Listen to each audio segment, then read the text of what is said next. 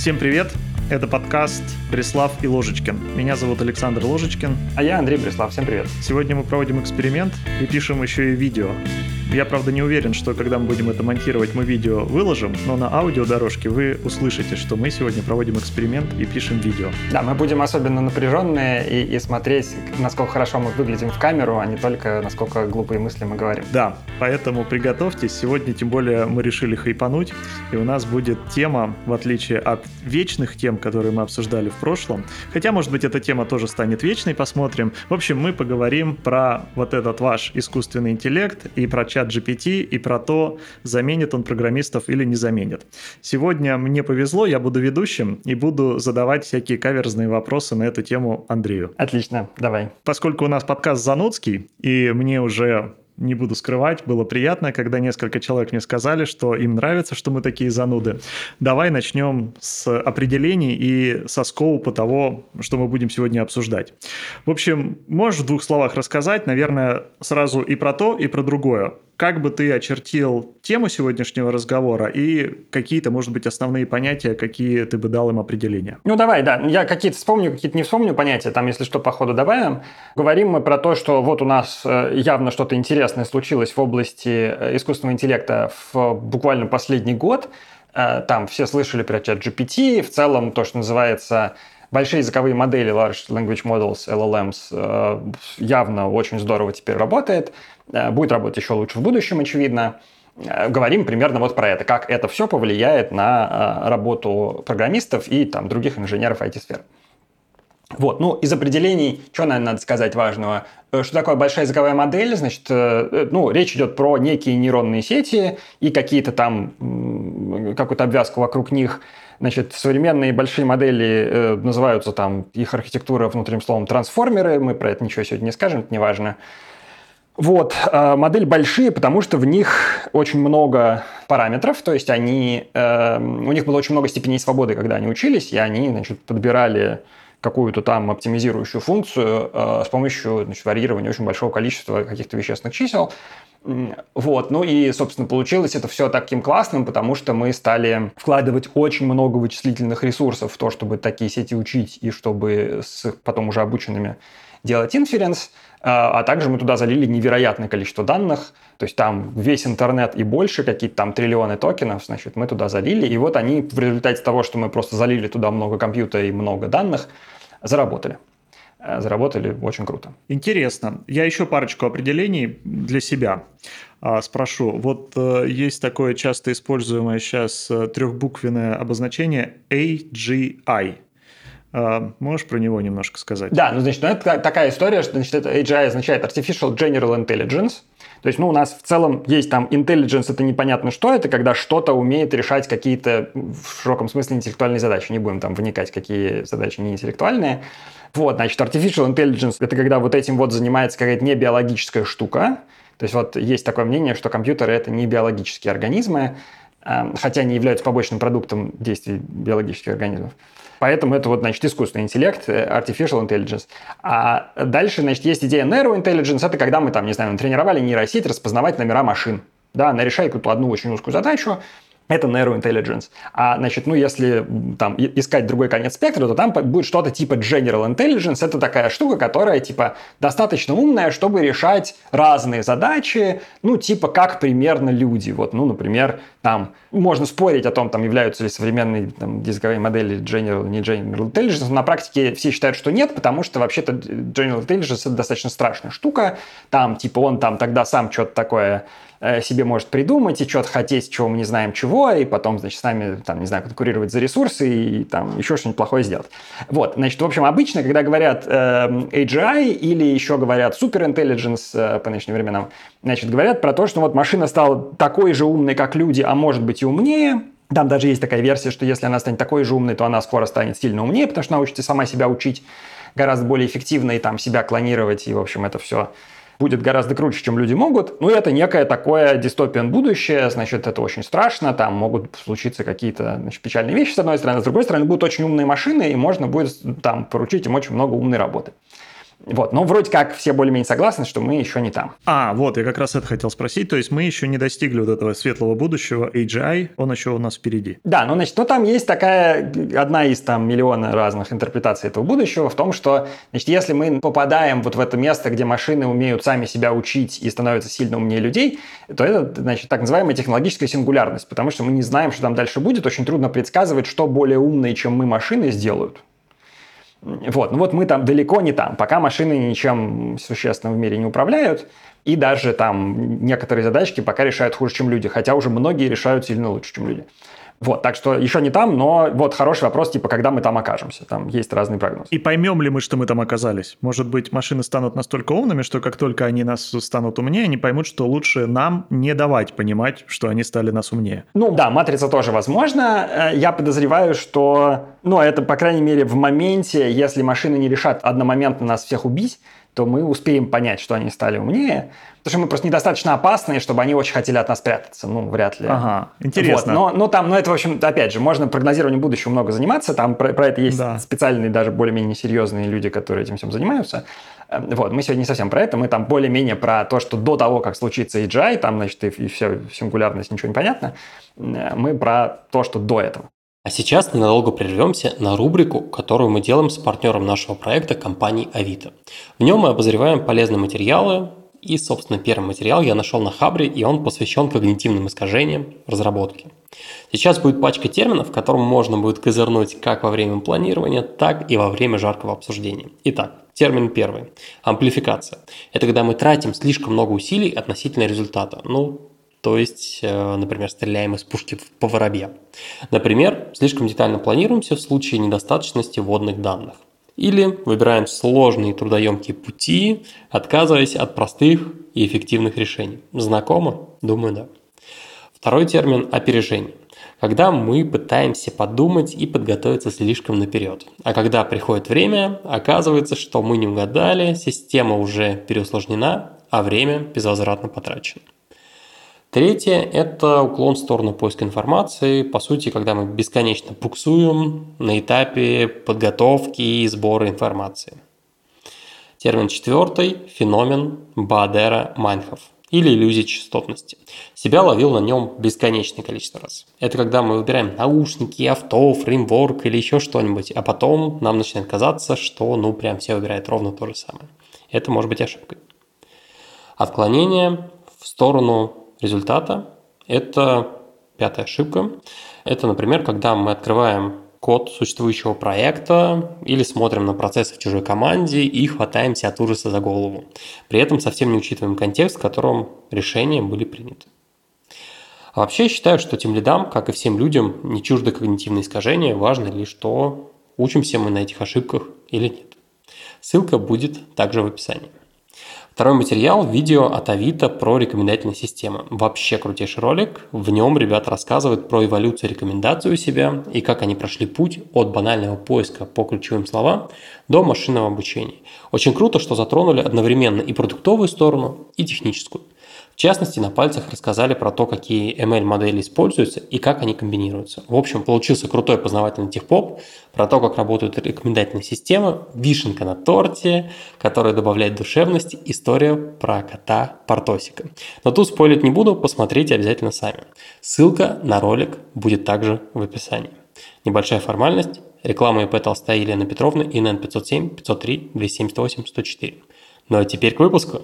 Окей, вот ты интересную вещь вначале сказал, когда про скоп говорил, что в течение последнего года, я не помню дословно, что ты сказал, ну, типа, случился какой-то прорыв. Прорыв, да. А, я, может быть, уже перешел тот возраст, когда начинаешь думать, что все уже было, нет ничего нового, но фразу о том, что искусственный интеллект совершил прорыв, которого никогда не было, я уже на протяжении последних, по крайней мере, лет 20 слышал неоднократно. Вот чем этот прорыв отличается от всех предыдущих прорывов? Ну, я, кстати, думаю, что насчет 20 20 лет ты немножко преувеличиваешь, значит, вообще прорывы в искусственном интеллекте, а точнее в нейросетях, начались где-то с каких-то там 2007 что ли, 2008 года, в общем, когда Куда появилась. Значит, там ну вот, как, как дело было? 20, через три года будет 20 лет с 2007 Ну, вот это еще, да, надо дожить. А, а, да, так вот, собственно, там в чем дело было? Значит, были графические ускорители всегда, которые там что-то рисовали треугольнички, в общем. Вот, а тут, э, значит, ребята в NVIDIA решили, что давайте мы сделаем графические ускорители, которые умеют считать, грубо говоря, произвольные алгебраические э, вычисления, всякие матричные штуки, шейдеры так называемые. И оказалось, что тогда можно не только графику считать, а еще черт чего считать. И вот тут поперли нейронные сети довольно скоро после этого. Ну, то есть, с одной стороны, там в графике тоже много чего поперло, там ray tracing сразу стал работать, там еще что-то случилось. А, вот. А с другой стороны, естественно, значит, стали считать всякую другую алгебру, а вот в нейронных сетях там надо матрицы умножать. Вот, и, соответственно, с тех пор у нас там действительно поперло очень здорово, у нас, значит, мы научились там э, распознавать картинки, что-то там еще распознавать хорошо, потом что-то генерировать постепенно научались, всякие там забавные тексты, стихи мы генерировали, еще что-то, еще что-то, еще что-то. Оно здорово решало какие-то узкие задачи довольно долго. А вот широкий круг задач одна модель научилась решать недавно. То есть вот чат GPT версии там 3.5 какая-нибудь, ну это прям круто, а 4 прям вообще отлично. И это большая разница. То есть если вот GPT-2, например, была тупая, ну то есть ты с ней там что-то с ней играешься, она ну, все время ерунду говорит. И даже еще 3.5 довольно много галлюцинирует. GPT-4 галлюцинирует, но существенно реже она очень полезная во всяких повседневных делах. То есть, если 3.5 ты все время должен был там что-то думать и не соврала ли она тебе сейчас, то в четверке ты, в общем, можешь уже довольно редко задумываться, соврала ли она тебе.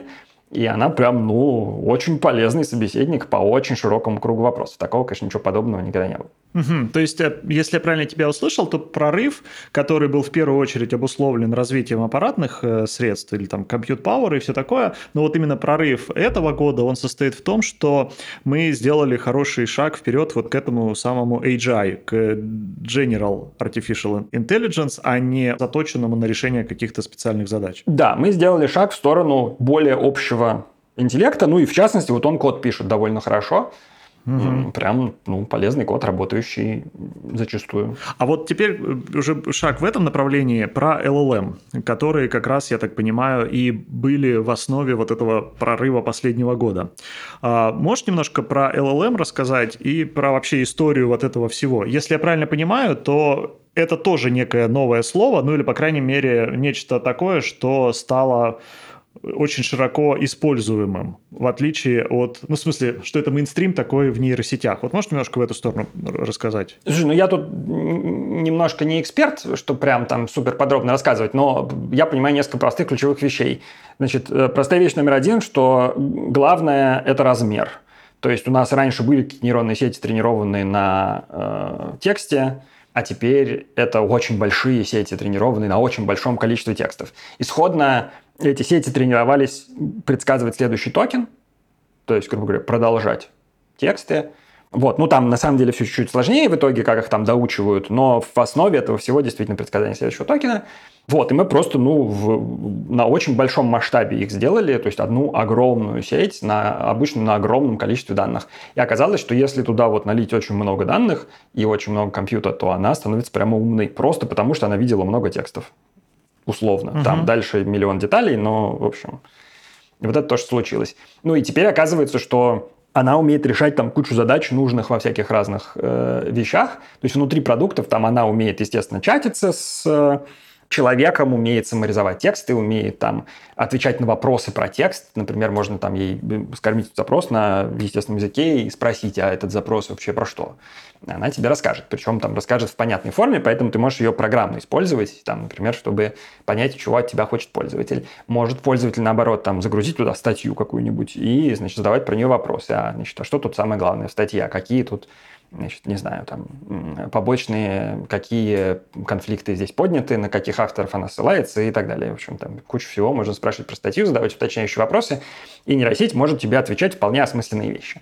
Ну и так далее. Там будет миллион всяких разных применений. Ну и сейчас там еще мультимодальность цветет, что туда стали добавлять генерацию картинок, распознавание картинок, генерацию звука, распознавание звука. Это все тоже значит, залилось в ту же самую модель. Как это устроено внутри, не знаю, но, в общем, как-то связано явно. А можешь пару слов про генеративность? Ты там упомянул в паре моментов. То есть ты начал с того, что сказал, что было раньше, что это предсказание следующего токена.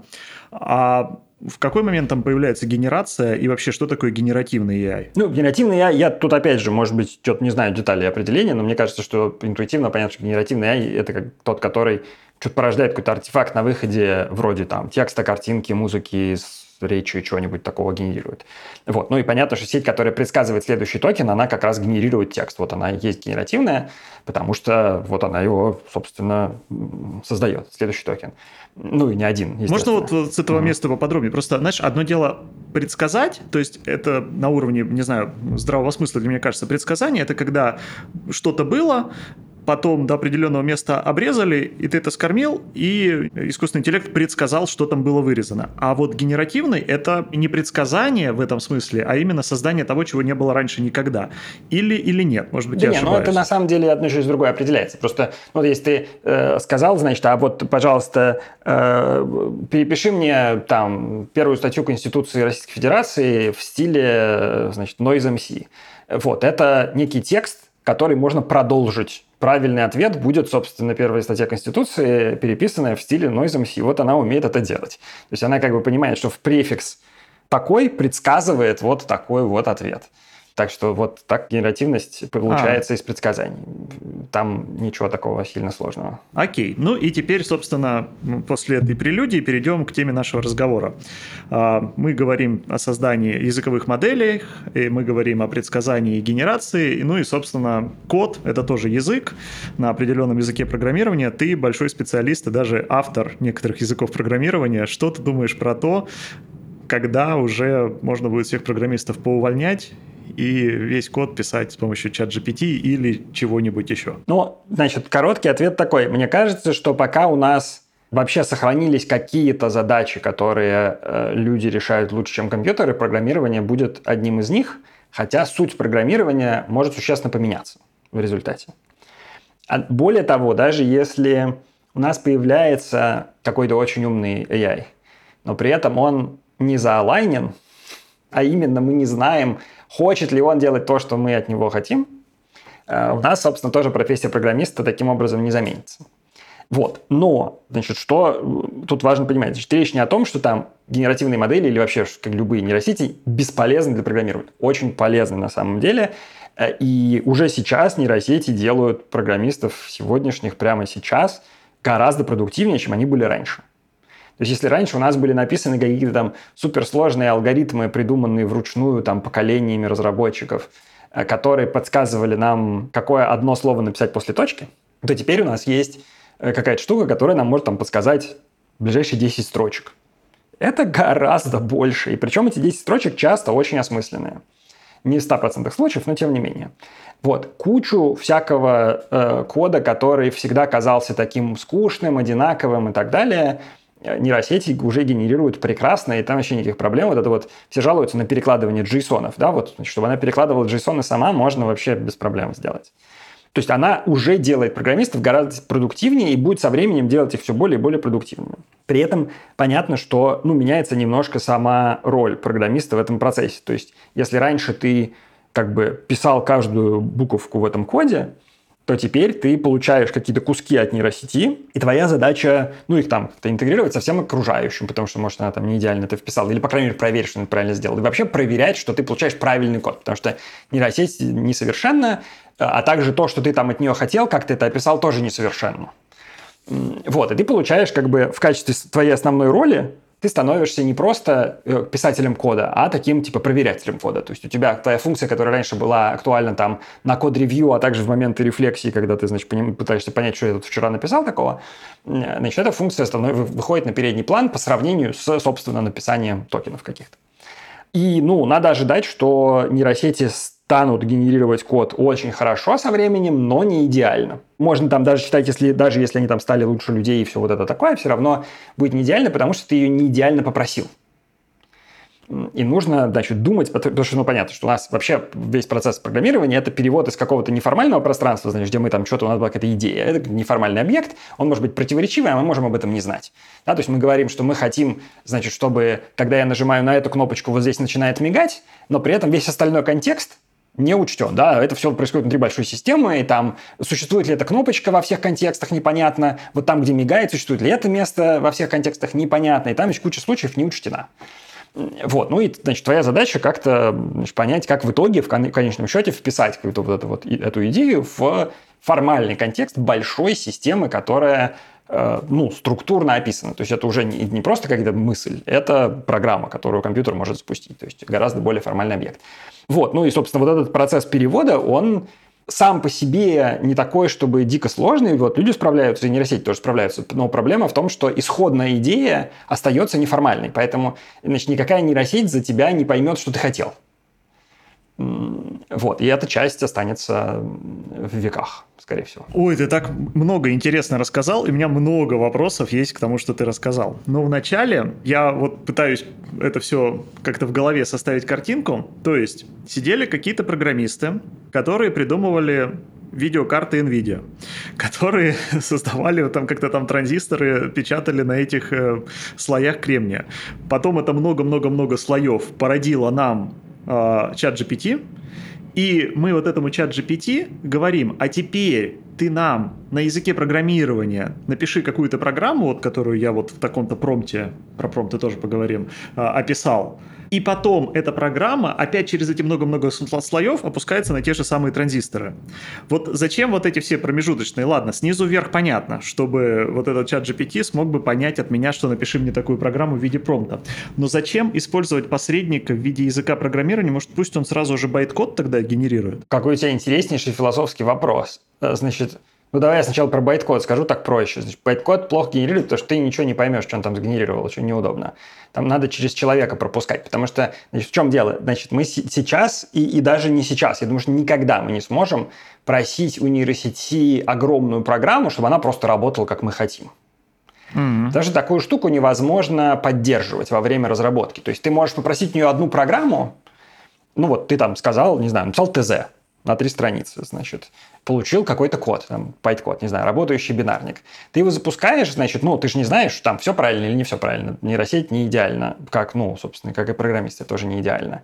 Вот, но в чем разница между нейросетью и программистами? Значит, у тебя, вот есть у тебя бинарник, да, ты, значит, тыкаешь в него, и что тебе там не нравится? Ты говоришь э, нейросети, давай нейросеть э, поправь. Она тебе новый бинарник. И ты такой заново теперь все проверяешь опять потом что-нибудь еще поправь, и снова заново все проверяешь опять. Ну, соответственно, чем больше твоя программа, тем больше тебе каждый раз проверять. Это очень тяжелый процесс по затратам твоим проверяльщика. То есть, на самом деле, вот эта часть про то, что проверять, она действительно становится очень трудоемкой. Если бы программисты живые были блэкбоксом, то было бы примерно так же. Но у программистов живых есть много всяких интересных промежуточных вещей. Да? Они, например, используют код, систему контроля версий. Да? Значит, код — это какое-то, формальное представление программы, в котором ты можешь понять, что там происходит. У тебя есть отладчик, где ты можешь разобраться, что куда. Есть система контроля версий, где видно, какие были изменения. Ты можешь, например, сказать, что я менял только вот эту строчку в коде. Это как-то там дисциплинирует твои изменения. А нейросети ты когда сказал, э, поправь что-то в старой программе, она что-то поправила, возможно, поменяла абсолютно весь код, ты вообще не знаешь, что там случилось. Вот, соответственно, у тебя, тебе гораздо сложнее понять, что идет не так, что надо перепроверить и так далее. То есть на, на практике, когда мы пишем код руками, мы понимаем, что окей, мы поменяли вот в этом углу, в том углу можно не проверять. Или там можно проверить через две недели, когда накопится больше изменений. С нейросетью ты вообще ничего не понял, что там случилось. Вот, и это принципиальная довольно штука, то есть, наверное, можно тренировать нейросети, там, делать более локальные изменения, еще чего-то, но там будут, эм, как бы, это такой длинный-длинный путь. Там в итоге ты окажется, что тебе надо решать какую-то вообще общ... супер общую задачу, и тебе нужен там General Intelligence для того, чтобы это все работало. Вот, но на практике без исходного кода тебе будет очень плохо, потому что ты не сможешь обеспечить какую-то преемственность версий и какой-то контроль за тем, как у тебя вообще развивается система пока она твоя. Если я правильно понял, я продолжу философствовать, но если я правильно понял, то есть когда-то языки программирования изобрели для того, чтобы человек мог объяснить компьютеру, что он хочет от компьютера. А теперь чат GPT использует язык программирования вместо байткода для того, чтобы объяснить человеку, какой код он написал. То есть у нас язык программирования становится уже не способом человеку сказать что-то компьютеру, а способом компьютеру в виде чат GPT сказать что-то человеку. Ну, ты вот, кстати, интересную очень тему затронул. То есть на, на самом деле не совсем так. Вообще, ну, во-первых, языки программирования современные высокого уровня, их придумали не только для того, чтобы человек мог что-то объяснить компьютеру, а чтобы человеку было проще объяснять что-то компьютеру. Потому что ну, в машинных кодах тоже можно было бы писать, просто очень неудобно. В частности, очень длинно получается. На самом деле у университетей та же самая проблема. У них ограничено количество входных и выходных данных, ну, просто в силу там их архитектуры. Оно увеличивается постепенно, но ограничено, тем не менее.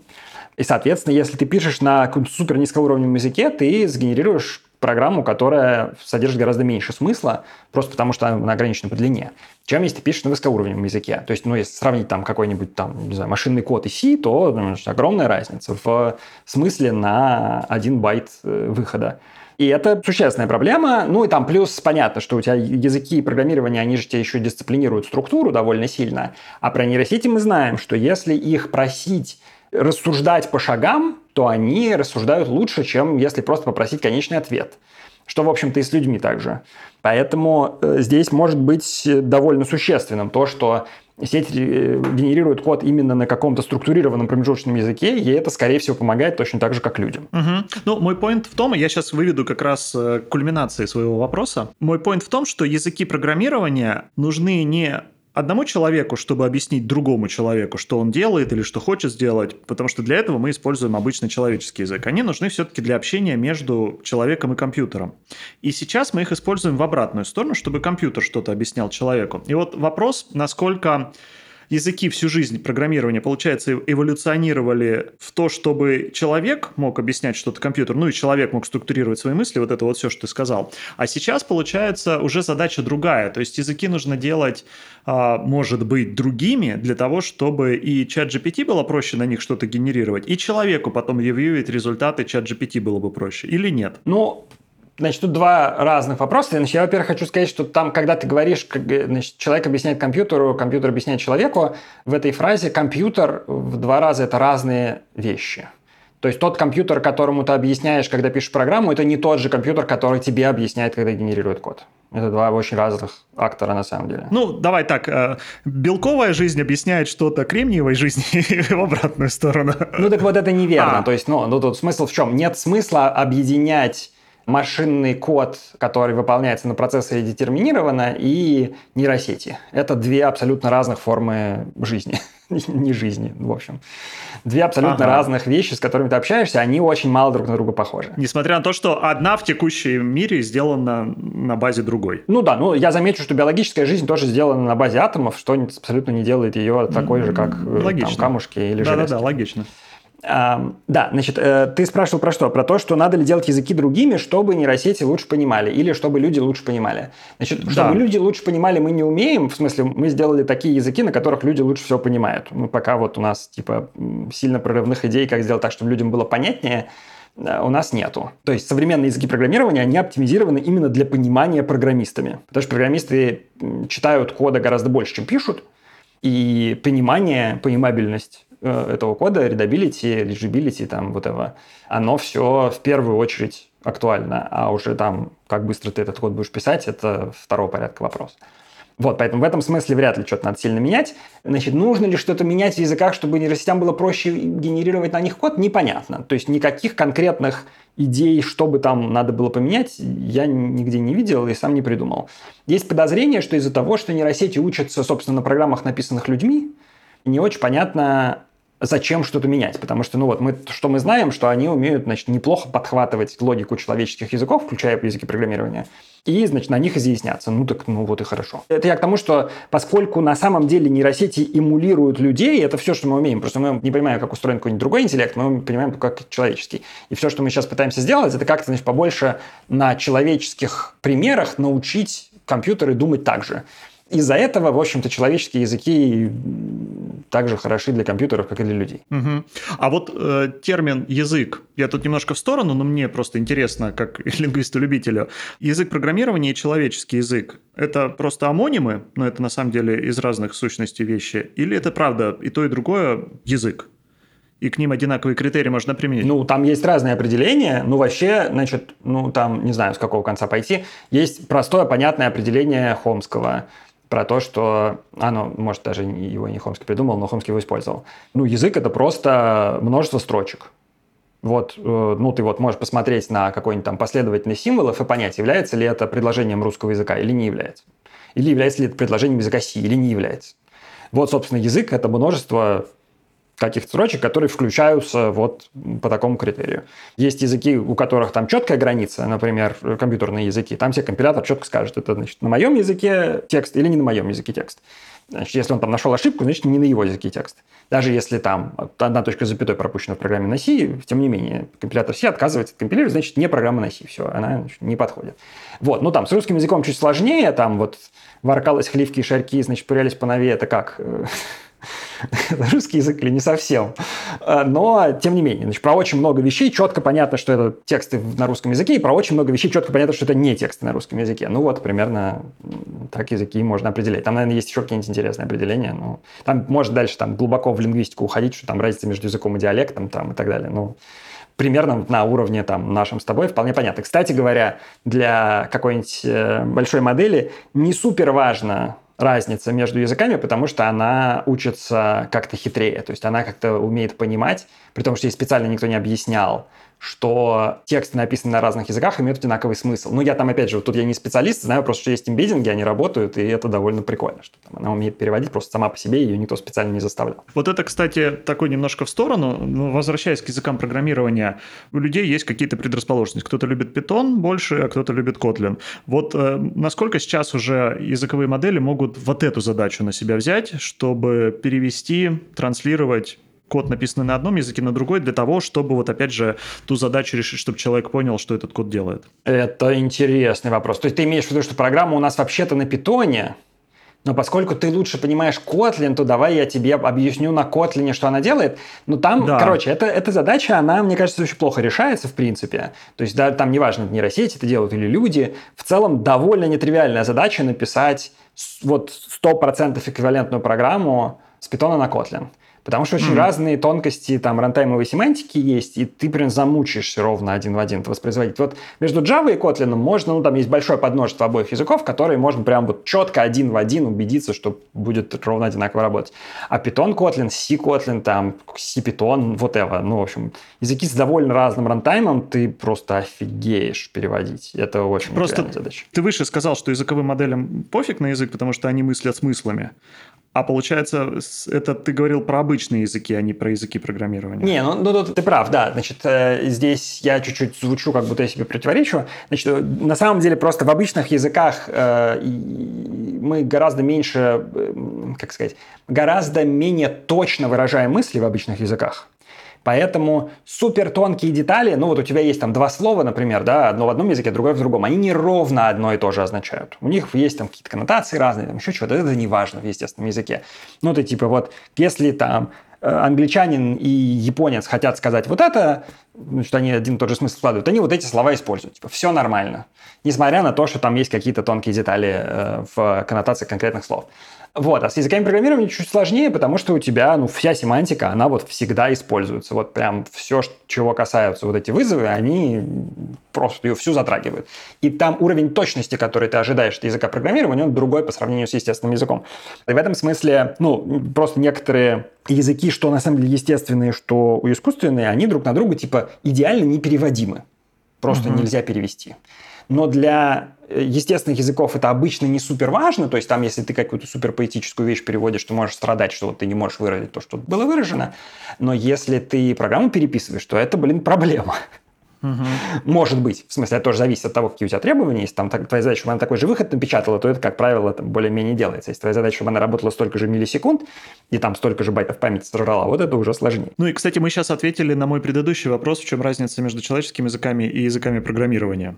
И ну, то, что мы там про Хомского говорили, а вот она разница. Потому что в человеческих языках можно, получается, разными словами доносить один и тот же смысл, а в компьютерных языках они более точные, и поэтому это делать сложнее. Типа того, но я бы еще сказал, что в компьютерных языках у тебя просто гораздо более точно определено, что означает текст. Да. В человеческом языке гораздо более размытая семантика. В компьютерных языках семантика довольно четкая, несмотря на то, что там есть defined behavior, еще что-то такое но тем не менее даже там, где он есть, все равно гораздо более четкая семантика, чем э, в человеческих языках. Угу. Вот выше ты еще сказал, или я, по крайней мере, так услышал, что профессия программиста все больше и больше становится не прописать код, а прочитать код. Нет, профессия программиста всегда была прочитать код, то есть как только мы начали писать программы для ни одного экрана, мы стали читать больше кода, чем писать. Это вообще нормально, особенно если ты работаешь не один, то понятное дело, что там вот у вас 10 человек работает, значит, ты читаешь за 9 человек, а пишешь за одного. Ну вот и, и все. Так что это всегда было. А, а изменилось ли что-то в связи с этим, с появлением ChatGPT или, в принципе, то же самое? Ну, изменилось, э, будет меняться постепенно. Read-write ratio. Будет поменяться количество, грубо говоря, тестирования, то есть проверки. Угу. Потому что раньше ты как бы довольно много времени тратил на написание кода, довольно много времени тратил на проверку. А здесь, э, значит, с такими э, средствами у тебя э, удельный вес проверки, причем не только тестирование, в смысле запуска кода, там, отладки, еще чего-то, а вообще просто понимание э, у тебя увеличивается. То есть твоя задача, типа, тебе предложила нейросеть какой-то кусочек кода, очень большой, скорее всего, будет бесполезно и на данном этапе, и на более поздних этапах. Поэтому, ну, стоит думать про это в духе, там, что она тебе предложила, там, не знаю, один-два экрана кода максимум, там, больше ты все равно не сможешь интегрировать нормально. Угу. А вот, кстати, на эту тему тогда первый вопрос. Не знаю, как другим, я вообще не настоящий программист, но мне больше нравится писать код, чем делать код-ревью. А чат GPT у меня, получается, забирает самую интересную часть моей работы и оставляет самую неинтересную, ну, не самую неинтересную, есть еще хуже, но, в общем, тот, который мне кайфа меньше. Вот в чем point тогда? Где удовольствие это? Ну, где удовольствие, это, знаешь, люди приспосабливаются. Ну, то есть ты говоришь такое, вот, типа, э, аналогия. Значит, вот я токарь. Да, мне нравилось самому, значит, стамеску пихать и деревяшку, а теперь у меня есть CNC, значит, какой-то станок, который там сам это все крутит. И вообще и душа как-то пропала из этого. Раньше деревяшка была такая, значит, руками потроганная, а теперь не потроганная. Ну, правда. Ну, в смысле, останутся, конечно же, токари, которые хотят руками значит, трогать деревяшки. Это нормально. Просто, ну, их это не будет никогда мейнстрим, да, потому что мы все-таки программу пишем не для того, чтобы программистам было приятно, для того, чтобы они что-то делали потом полезное. И поскольку количество денег, которое все это дело заработает, зависит от того, значит, сколько полезного программы в итоге сделают, то, конечно же, потроганные руками программы будут, ну, каким-то там значит, нишевой экзотикой. Ну, там, не знаю, есть вот всякие там субкультуры демо-сцена, например, да, значит, вот там люди в какое-то микроскопическое количество байтиков, значит, описывают какое-то мигание пикселями. Очень круто, ну, в смысле, реально офигенно. Я уже предвижу, как сейчас в магазине печенье какое-нибудь без использования ГМО, ты будешь покупать софт такой настоящий, где будет написано без использования чат GPT. Все написано руками человека. Да, возможно. Я не, не уверен, что очень много кто его будет покупать, но, не, ну, наверное, игрушки какие-то будут там в хедкрафте. Ну, в общем, то, что ближе к какому-то искусству, потому что, ну, понятно, что когда ты там не знаю, э, какое-нибудь там рабочее приложение, стоит, да тебе вообще до фонаря. Были там использованы какие-то генеративные технологии, не было. Вот, а тут второй вопрос. Ну, про удовольствие, ладно, бог с ним, это действительно уже такая романтика. Про как раз вот то, что ты отдаешь чат GPT написание кода, главное ему правильно это объяснить. И вот мы тут возвращаемся к мейнстримовой теме нашего подкаста про управление людьми. Можно где-нибудь записать, в чем разница управлять людьми, программистами или управлять программистами чат GPT. Я шучу, это еще до этого не дойдем. Но point в том, что у начинающих э, руководителей и программистов очень часто бывает проблема. Мне проще самому сделать, чем объяснить, что я хочу. А тут, получается, мы всех программистов ставим в эту позицию, где им нужно не самому сделать, а нужно объяснить, чего ты хочешь. И вот вопрос, насколько это действительно проблема, или чат GPT настолько хороший исполнитель, что ему объяснить проще, чем э, настоящему программисту, что ты от него хочешь? Это вот это очень интересный вопрос, давай подумаем. Я так в, в одну секунду не могу ответить. То есть мне что понятно, что, во-первых, программист, конечно, который э, типа руками что-то пишет, он тоже объясняет, просто он на формальном языке объясняет. И он на самом деле объясняет просто супер длинно. В чем разница-то между тем, чтобы объяснить человеку или объяснить чат GPT и самому написать. Сам ты напишешь супер длинный текст, который будет там, типа, много чего делать. Э, как правило. Ну, в смысле, иногда ты там, понятно, э, один доллар ударить молотком, 99 долларов знать, куда ударить. Действительно, так тоже бывает. И там действительно проще сделать самому. Вот, но если ты хочешь что-то там нетривиальное, чтобы случилось, то извини, объяснение все любое там на неформальном языке будет длиннее, чем на формальном. И в этом и смысл. И дальше, ну, ты, может быть, ты там, типа, так не любишь э, объяснять другим людям, что, значит, любишь это все делать руками, потому что, не знаю, потому что все равно ты не можешь так детально объяснить, чтобы на выходе получить тот результат, который ты хотел. Очень жаль. Ты знаешь, проблема-то не в объяснении. Проблема не в объяснении. Я все объясняю идеально. П Понимают плохо. Ну, окей. Ну, это, мне кажется, это уже вопрос такой субъективный немножко. Но в целом, ну да, ну вот представь, представь себе, там, не знаю, любого человека, который учится программировать, например, ребенка. Да, вот он что-то написал и думает, что это будет работать. Оно не работает. На обычном языке, да, никакой ChatGPT не использовал, на питоне написал. Вот, оно работает не так, как он хочет. Ну вот он может как бы винить себя, а может винить компьютер. Ну, это в целом вот примерно про то же самое. Я про другое. Вот сейчас э, я, меня на самом деле кристаллизуется вопрос в процессе нашего диалога. Два экрана текста, который мне нужно написать как программисту, я могу это написать сам, а я могу попросить чат GPT это написать. И вот я попросил, и чат GPT мне мгновенно выдал эти два экрана, и я сижу на эти два экрана и смотрю, и думаю, а вот то ли он сделал, что я попросил, правильно ли он меня понял, правильно ли я объяснил и так далее. И вот мне нужно либо в этих двух экранах текста его разбираться и понять, что он меня правильно понял, или альтернативно пойти и эти два экрана текста написать самому с нуля. Если речь идет о перекладывании джейсонов, то, наверное, бог с ними, я на тест-кейсах проверю, даже не буду этот код пытаться верифицировать, тем более, что он там напишет каких-нибудь регэкспов невероятных, которых я все равно не разберусь, которые write-only. А если там действительно какая-то логика, то, может быть, мне и проще, чем проверять эту логику в этом тексте, самому ее воспроизвести. Я вот про, в эту сторону как раз клоню. Окей, да, я понял. Ну, слушай, я не знаю, мне кажется, что есть там какая-то кривая сложности. То есть у тебя есть как бы два фактора. Насколько долго бы ты это сам писал, и там отлаживал потом. И насколько долго ты будешь понимать, что там написано. Вот, я думаю, что вот если эти две вещи как-то там график из этого построить, ну, там будет какая-то оптимальная точка, с одной стороны, от которой тебе надо руками написать, а с другой стороны, от которой нужно использовать чат GPT. Думаю, что чем длиннее программа, тем больше ты начинаешь выигрывать от того, что тебе ее сгенерировали во-первых. И во-вторых, чем дольше тебе ее писать по другой причине, например, тебе долго, значит, скрипеть мозгами, чтобы придумать, как это правильно сделать, э, соответственно, тоже у тебя тот же эффект. Если тебе правильную программу сразу принесут, и ты ее просто поймешь, это будет быстрее, чем если ты ее сам придумаешь. Наверное, бывают какие-то случаи, где ты так долго будешь понимать, что просто, блин, кошмар, и лучше бы ты сам написал, быстрее бы все получилось. Возможно. Думаю, что это какие-то очень специфические куски mm-hmm. кода, сложные алгоритмы, там что-то такое. Вот, думаю еще, что, ну вот опять же, да, значит, знать, куда ударить против э, ударить один раз, действительно есть какие-то места, где ты просто знаешь одну строчку, которую надо написать, тебе надо просто пойти написать. А дальше ты можешь сказать какому-нибудь будущему, еще не существующему AI, пожалуйста, прогони тут тесты, задеплой вот это все, не хочу это делать сам.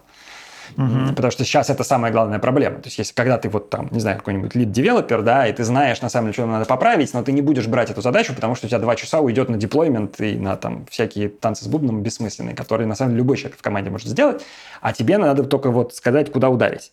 Вот думаю, что там когда-нибудь это все барахло автоматизируется, хотя, конечно, оно очень тяжело подается автоматизации на практике. Что-то, ну вот у нас мы уже давно пытаемся это все автоматизировать, и плохо получается. Вот я как раз в эту сторону, у меня была гипотеза, что, возможно, так называемый пламбин код, то есть код, который вроде бы как инкрементальной ценности не создает, но он настраивает фреймворки, перекладывает JSON, там еще что-то конфигурирует. Вот его я с удовольствием отдам чат GPT, это потому что скучно, занудно, и в новых фреймворках разбираться, это всегда лень, или, допустим, вышла новая версия фреймворка, поменялась API, я не хочу разбираться в нем, я говорю, слушай, вот у меня на старой версии написано, перепиши на новую.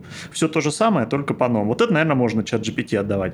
Это вот первая у меня гипотеза была. А вторая, возвращаясь к той мысли о том, что код-ревью делать менее интересно, чем писать код. А вот насколько ChatGPT можно эту задачу доверить, пусть он лучше код-ревью проводит. Или тест-кейсы пишет, чтобы у меня было и покрытие тестами, и вообще все, все было правильно сделано. Ну, да, в смысле, все что угодно можно доверить, просто нельзя доверить все. Там смысл в чем? Что хочешь, чтобы она тест-кейсы писала, прекрасно. Пусть она пишет тест-кейс, ты будешь проверять, правильно ли тест-кейс она написала. Черт. Хочешь, чтобы она код-ревью делала, пусть делает код-ревью, ты будешь тогда, значит, проверять, правильно ли она сделала код-ревью.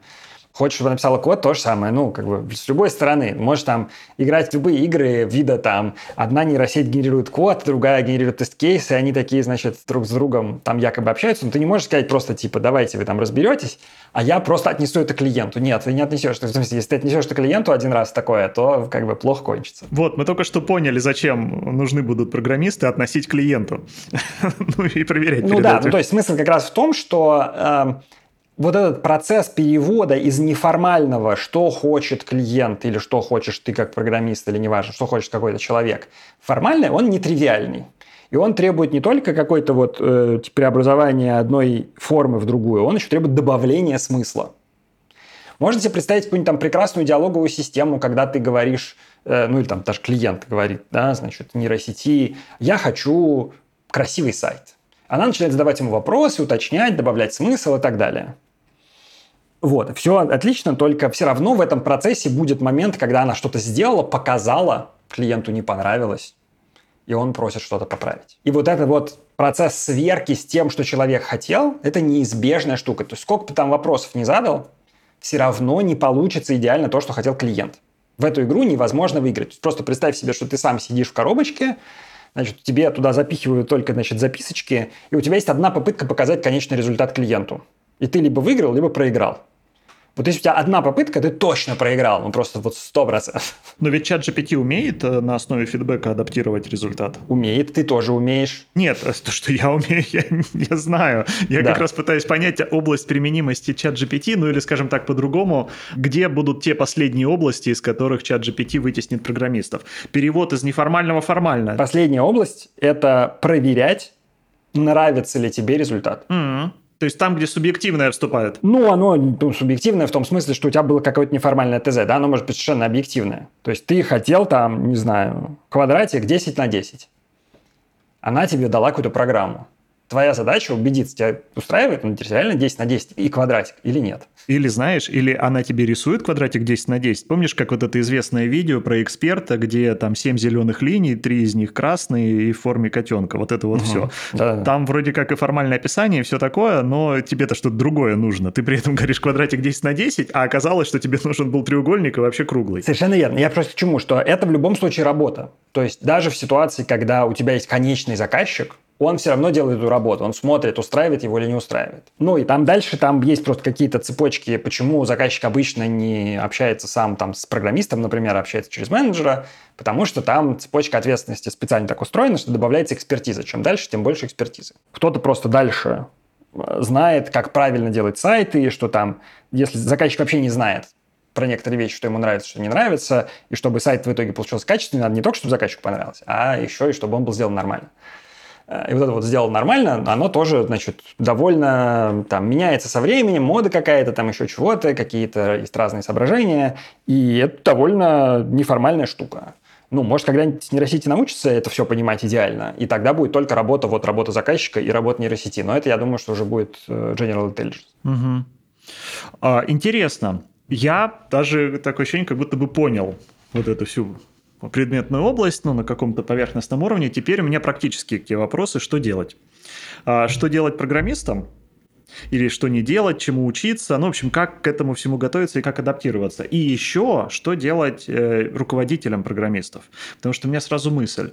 Наймешь программиста на удаленке, он нанялся параллельно на 10 работ. Он все твои ТЗ отдает чат GPT, выдает тебе код, и, в общем, а может быть и бог с ним. Какая разница? С, со Stack Overflow он копипастит код, который коммитит, или чат GPT ему делает? Ну, в общем, я сейчас не буду за тебя отвечать. Что делать программистам и что делать руководителям программистов, к чему готовиться? Ну вот, на последний вопрос очень понятный ответ. Если тебя устраивает, как человек работает, плати ему зарплату. Если не устраивает, не плати. Ну, в смысле... Так, а, а может быть, я выгоднее смогу чат GPT? Да? Может быть, сможешь, да, совершенно верно. Производительность программистов со временем из-за использования генеративных моделей должна увеличиться. Те же самые программисты в огромном спектре задач должны стать существенно продуктивнее. Там вопрос дальше, например, сколько у нас вообще в системе трения и может ли один мозг перерабатывать такое количество кода так быстро, там еще чего-то, могут быть какие-то физические пределы, но думаю, что мы еще не там. То есть мы как-то существенно сейчас продуктивность поднимем ну, уже поднимаем где-то. Осталось еще понять, как мерить продуктивность программистов? Ну, ты можешь понять, думаю, у тебя есть всякие конечные метрики, там, типа time to market. Типа, сколько времени нужно, чтобы запрограммировать какую-то штуку. Да. Вот ну, да, да. у тебя там раньше программировали за две недели, теперь за два дня. Можем теоретически. Там, опять же, есть вопросы, есть ли какие-то физические ограничения у человеческого мозга в этом месте, или там какие-то навыки, которые еще не разработаны. Это пока неизвестно. Вот, я тут замечу, что э, сейчас вернемся к э, вопросу, который ты задавал про то, значит, что делать программистам, как адаптироваться. Э, тут есть просто один капкан, в который очень легко попасть, и я хочу про него сказать. Значит, э, многим людям, особенно как раз с техническим бэкграундом, кажется, что ну, все это означает, что мы на самом деле переходим просто от формальных языков программирования, там, C, Java, Kotlin, whatever, к неформальному языку программирования, и мы теперь будем программировать на английском языке. Ну, промпты писать вот эти самые. Да, значит, это, ну, как бы интересная метафора, но это буквально так не будет. То есть пока нейросети не умеют думать так же хорошо, как люди, а это еще какое-то существенное время э, будет так, у нас не будет в репозитории лежать естественный язык. Он не будет source of truth. Э, source of truth будет формальный язык, какой-то там язык программирования. И это существенная очень штука. То есть ты можешь промптами там нагенерировать кучу прекрасного кода, можешь еще чего-то, можешь иногда там, где тебе вообще не важно, как это будет сделано, можешь прям поставить промпт в коде, э, но вся твоя большая система не будет написана на английском языке, потому что английский язык э, проигрывает по всем направлениям формальному. Его очень тяжело поддерживать, он нифига не декомпозируется, в нем там каждый апдейт нейросети можете поменять абсолютно весь результат, и, короче, очень много всего. Ты никогда не будешь так делать. Вот, поэтому мир, про который мы говорим, это не там, где у тебя вообще исчезли языки программирования, и программисты теперь только общаются на естественном языке с машиной, а это мир, в котором программисты все еще как бы отвечают за написанный код на традиционных языках программирования, возможно, как там проапдейченных, а, но им сильно помогают машины в этом вопросе. Uh-huh. Вот, ну и вот в этом мире программистам придется, да, освоить всяких навыков. Ну, во-первых, вот этот промпт инжиниринг, значит, мы не сказали, что такое промпт. Промпт – это вот это вот э, какой-то текст, который ты даешь нейросети, чтобы она тебе что-то вернула в ответ. То есть, это запрос угу. к ней. Вот, то есть, да, ну, там есть пока не, не очень сложное искусство, но какое-то искусство, скорее всего, будет усложняться со временем. Как правильно спрашивать у машины, что ты хочешь. Угу. Вот, а я думаю, что там будет прогресс в обе стороны. С одной стороны, будут навыки нарабатываться людьми, с другой стороны, там нейросети будут лучше и лучше понимать, будет проще. А может там э, произойти появление каких-то специальных языков? раз уж вот у естественных языков есть такие ограничения. Может, ты можешь начать э, делать какие-то шорткатики себе, там еще чего-то. В общем, вполне возможно, что промты станут нетрадиционным английским языком. Ну, вот как у нас, собственно, в текстовом общении, да, когда мы чатимся, мы используем кучу сокращений каких-то там, каких-то мемов странных, еще чего-то. В общем, там какие-то специальные для чатов вещи используются. Смайлики, опять же, вот придумали. Вот, это все, ну, ровно тот же эффект. С, с нейросетью та же фигня. Ты можешь там какие-то напридумывать и, и структурные, и просто сократительные, локальные, какие-то штуки можешь сделать, чтобы тебе стало лучше но это не будет... Ну, я имел в виду, mm-hmm. скорее, извини, пожалуйста, просто это очень интересная тема, и как раз она на стыке языков и языков программирования. Вот получается, мы вокруг этой темы уже третий раз. То, что вот ты сказал, что не уйдут, программы не будут писать на английском языке, потому что он и не точный, и не, форм, не так формализованный, там противоречия и все вот это.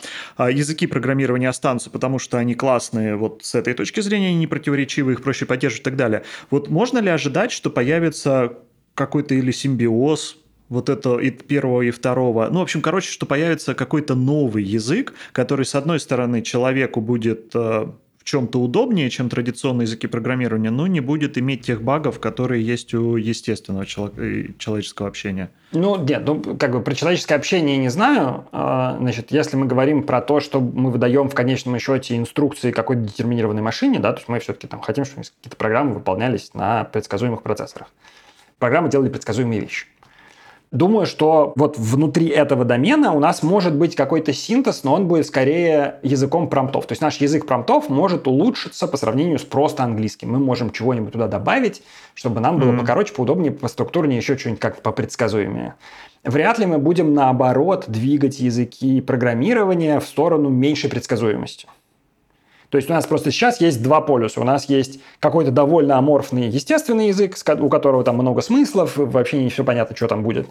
Есть довольно точные языки программирования. Они там, там опять же, есть undefined behavior, но в целом они как бы очень-очень точные, можно считать их формальными. Вот вопрос, значит, какой из этих полюсов мы хотим сдвинуть. Вот я ставлю на то, что мы скорее сдвинем промпты в сторону большей там краткости, формальности предсказуемости они не будут абсолютно формальными, но там в них будут некоторые штучки, которые нам просто облегчают объяснение длинных каких-то формальных вещей. И вряд ли мы сдвинем, наоборот, языки программирования в сторону меньше формальности, потому что станет хуже. Угу. Это крутая тема. Я еще, знаешь, в сторону немножко, но подумал, а, вот этот вот известный прикол из Амазона, что они там пишут нарративами, а не презентациями PowerPoint. Если я правильно понимаю, то нарратив амазоновский six-pager засунуть в чат GPT, чтобы он что-нибудь из него осмысленное сделал, гораздо проще, чем PowerPoint с картинками и буллет-поинтами. Хотя, может быть, я ошибаюсь. Очень интересный вопрос. Я буду очень рад, когда кто-нибудь попробует. Ну, я думаю, что в Амазоне кто-нибудь уже попробовал не раз. Про языки программирования еще может, можно одну такую забавную штуку обсудить. Вот у нас есть языки программирования, как бы такие более занудные, типа Java, Kotlin, там C-Sharp, да, в которых типов много. Есть языки с, только с динамическими типами, там всякие питоны, JavaScript и так далее. И вот интересно, значит, сделать ставку, какие из них будут более популярны. С одной стороны, ну, там в чем причина, почему у нас есть те и другие? Потому что те, которые менее занудные, то есть без типов э, статических, их проще учить, и на них проще прототипировать. Короче, много в каких э, контекстах они повышают продуктивность. Но есть некоторый порог размера системы, после которого это становится очень плохо, и наоборот начинают побеждать языки более э, структурные с э, статическими типами. Вот, и теперь вот вопрос, типа, что победить? С одной стороны, с помощью чат GPT офигенно легко учить любой язык, и тебе вообще не становится не так важно, что ты там язык не до конца знаешь, ты всегда можешь там у нее спросить, что тут такое написано. То есть можно, с одной стороны, сделать предсказание, что э, динамические языки подвымрут, ну или там станут чуть менее популярными, потому что просто на статических проще писать стало из-за чат GPT. А с другой стороны, можно сказать, э, значит, подумать, а не будет ли наоборот, что э, значит, из-за того, что понимать код станет, э, ну, нейросети будут тоже помогать, то уже не так важно, написаны ли там типы, нейросети что-нибудь тебе подскажут. Ну вот я ставлю на то, что вот эта история про то, чтобы понимать код, в котором не написаны типы, она проиграет.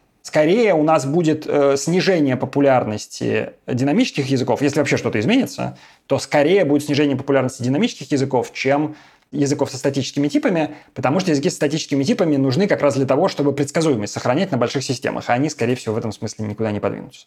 Потому что нейросети тоже непонятно, что там написано. Этот фактор, безусловно, я с ним тоже согласен, но вот я тоже как дилетант могу предположить, что вот то, что мы выше сказали, что в новом мире прекрасном будущего важнее уметь читать код, чем писать, ну или, скажем так, читать мы код будем в пропорции больше, чем еще больше, чем писать, то, наверное, критерий того, насколько языки удобны не только для написания, но и для понимания, он весомый фактор имеет. И вот для меня лично мне кажется, но тут ты больше эксперт, мне интересно твое мнение. Но мое мнение такое, что писать код на динамических языках проще, но и читать сложнее.